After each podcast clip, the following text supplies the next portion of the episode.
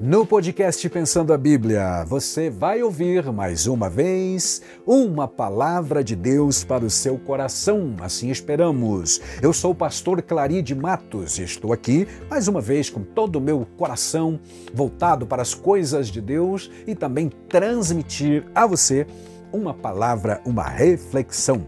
Hoje nós falaremos sobre o reino de Deus, ou mais propriamente, o mundo de Deus no mundo dos homens.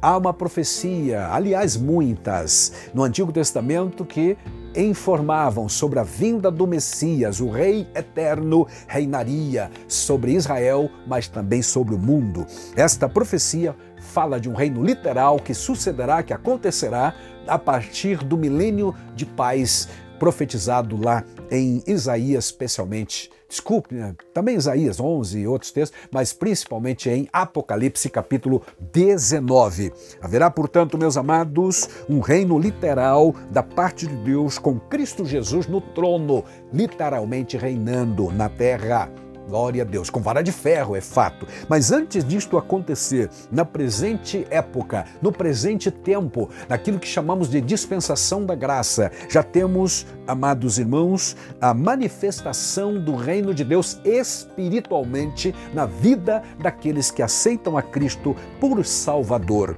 Aleluia.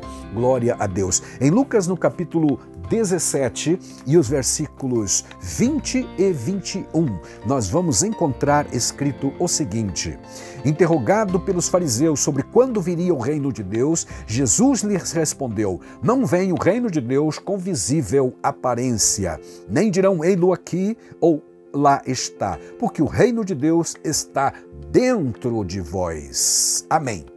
Usando a, a versão de Almeida, revista e atualizada, nós temos esta fortíssima expressão, mas esclarecedora, na verdade, dizendo que o reino de Deus está dentro de vós, ou seja, veio o reino de Deus para o reino dos homens para morar. Deus veio para morar no coração como rei eterno espiritualmente falando. Hoje não temos um reino literal político de Deus na terra. Nenhum lugar, nenhum território hoje pode ser identificado como aqui está o reino de Deus. Foi o que Jesus disse aqui. Tá? Ele disse: o reino de Deus não vem com aparência visível, etc. Não, mas virá de forma é, escondida ou ainda oculta, oculta no coração de cada um das pessoas. Como é que o reino de Deus então se manifestou no mundo dos homens? Através da encarnação de Jesus Cristo. Lembrando, amados, que Deus criou todas as coisas, você sabe disso. O relato de Gênesis, capítulo 1, 2 eh, nos diz exatamente isso. Deus criou tudo, céus e terra, diz a Bíblia, mas também fez o homem e deu a terra para o homem dominar ou controlar ou ainda administrar. Sabemos que o homem não fez um bom trabalho de administrador, mas a responsabilidade é dele e vai chegar o tempo, inclusive conforme lá, em Apocalipse, lá no Apocalipse capítulo 11, mediante a sétima trombeta, Deus vai cobrar do homem as destruições todas causadas no planeta, não só no período período da grande tribulação, que seria uma referência imediata, mas também eu entendo todas as mazelas que o homem tem causado ao planeta, ao planeta Terra desde o início. Lá em Gênesis 1, 26 a 28, você vai encontrar Deus dizendo: façamos o homem a nossa imagem, conforme a nossa semelhança, tenha ele domínio sobre as aves do céu, sobre os animais da terra, sobre os peixes do mar e os animais da terra. Nessa ordem, tá? Peixes do mar, eh, aves do céu e animais da terra. O homem dominou literalmente nessa ordem também as questões da, da, Terra, né? do planeta Terra. A história registra isto. Primeiramente, o homem dominou os mares, depois dominou os ares com a invenção do avião e depois das naves espaciais, hoje até mesmo no, no, espaço sideral já existe marca da presença humana. Então o homem realmente dominou o espaço também. Mas hoje a maior preocupação do ser humano é exatamente com a terra. O solo está contaminado, as águas estão contaminadas, os animais, boa parte das espécies foram extintas e há uma preocupação séria, escatológica, profética e científica também a respeito da presença e da saúde tanto do solo quanto da fauna e da flora. Que Deus então nos ajude, amados, porque sabemos que o homem realmente não fez uma boa administração do planeta que Deus lhe entregou. E como sei, tem mais um texto que eu gostaria de mencionar para você. Salmo 115, versículo 16, a Bíblia Sagrada diz, ou seja, o salmista inspirado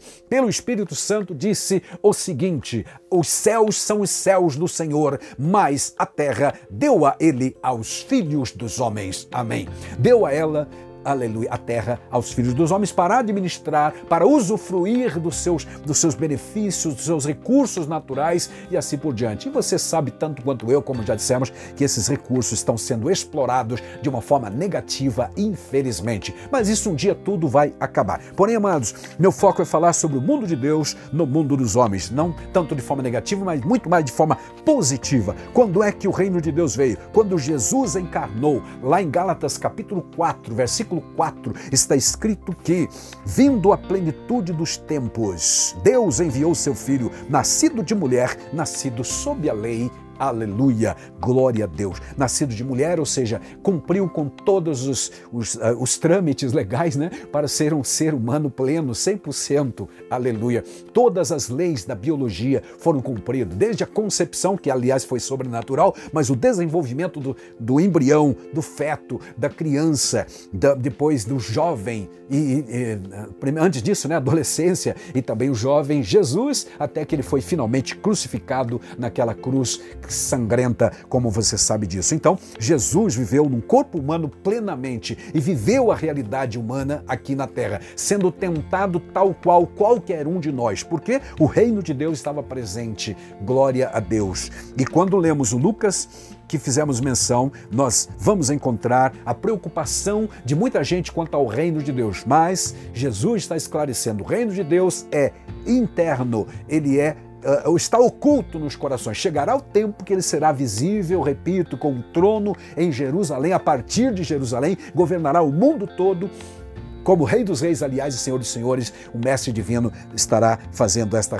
este reino, executando este reino com vara de ferro, diz o profeta Isaías, e assim sucessivamente. Há vários textos, tanto Isaías 30, é, 11, 35, também no 61 e por aí adiante, tá, amados? Várias mensagens, várias passagens falando desse reino futuro. Mas hoje o reino de Deus é espiritual e está no coração de todas as pessoas. Outro texto que podemos lembrar é João 14, 23, onde Jesus diz: Aquele que me ama guardará a minha palavra, meu Pai o amará, viremos para ele e faremos nele morada. Morada como Deus, morada como divindade. É o Espírito Santo hoje que mora no coração de cada um dos salvos em Jesus Cristo, fazendo deste coração uma parcelazinha do reino de Deus, no sentido sentido espiritual. Aleluia! Glória a Deus por isto. Bom, este reino então começou com a encarnação do Verbo. Este reino tem uma mensagem a ser pregada. A Igreja de Cristo Jesus foi encarregada de divulgar a mensagem do reino dos céus, ou seja, do reino espiritual, ou, como nós dizemos comumente, o Evangelho da graça de Deus. Deve ser pregado pela Igreja. Neste reino também, como em todos os reinos, há sim valores princípios a serem obedecidos, normas de conduta propostas pelo próprio Deus em Mateus capítulo 5, 6 e 7. Muitas delas, dessas normas, passam pela pela fuga da imoralidade, pelo necessário controle contra a ira, a honestidade no falar, não desviar uh, de dar oferta, de, enfim, ser generoso para com as pessoas que mais têm necessidade e assim sucessivamente. Há outros valores que devem ser prezado por aqueles que fazem parte do reino de Deus. Não julgar os outros sem, sem fundamentação e assim estar alerta também para os dois caminhos propostos no mundo.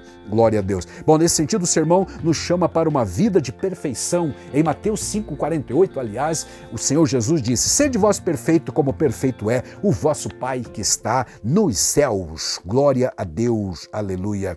Bom, nos convinha então priorizar o reino de Deus, por conta de tudo isso que Jesus falou no sermão. É, ele nos convida, aliás, a priorizar. Em Mateus 6,33, ele chega a dizer: buscai em primeiro lugar o reino de Deus e a sua justiça, e estas coisas serão é, é, acrescentadas. Estas coisas mencionadas um pouco adiante, que fazem parte lá dos das necessidades básicas do ser humano: comer, beber e vestir. Tá bom, meu, meu amado? É para buscar o reino de Deus, ou seja, buscar que Deus venha reinar, buscar é, uma condição, uma situação ou um estádio, estado em que o, rei, o reino de Deus, em que o Deus eterno tenha espaço para reinar no seu coração tá certo? Há muitas bênçãos nesse reino de Deus à disposição. A primeira delas é o perdão dos pecados, bênção grandiosa. Mas também a Bíblia fala de que, uma vez que eu faço parte do reino de Deus, eu fui adotado na família divina e, consequentemente, sou herdeiro do céu, herdeiro da glória.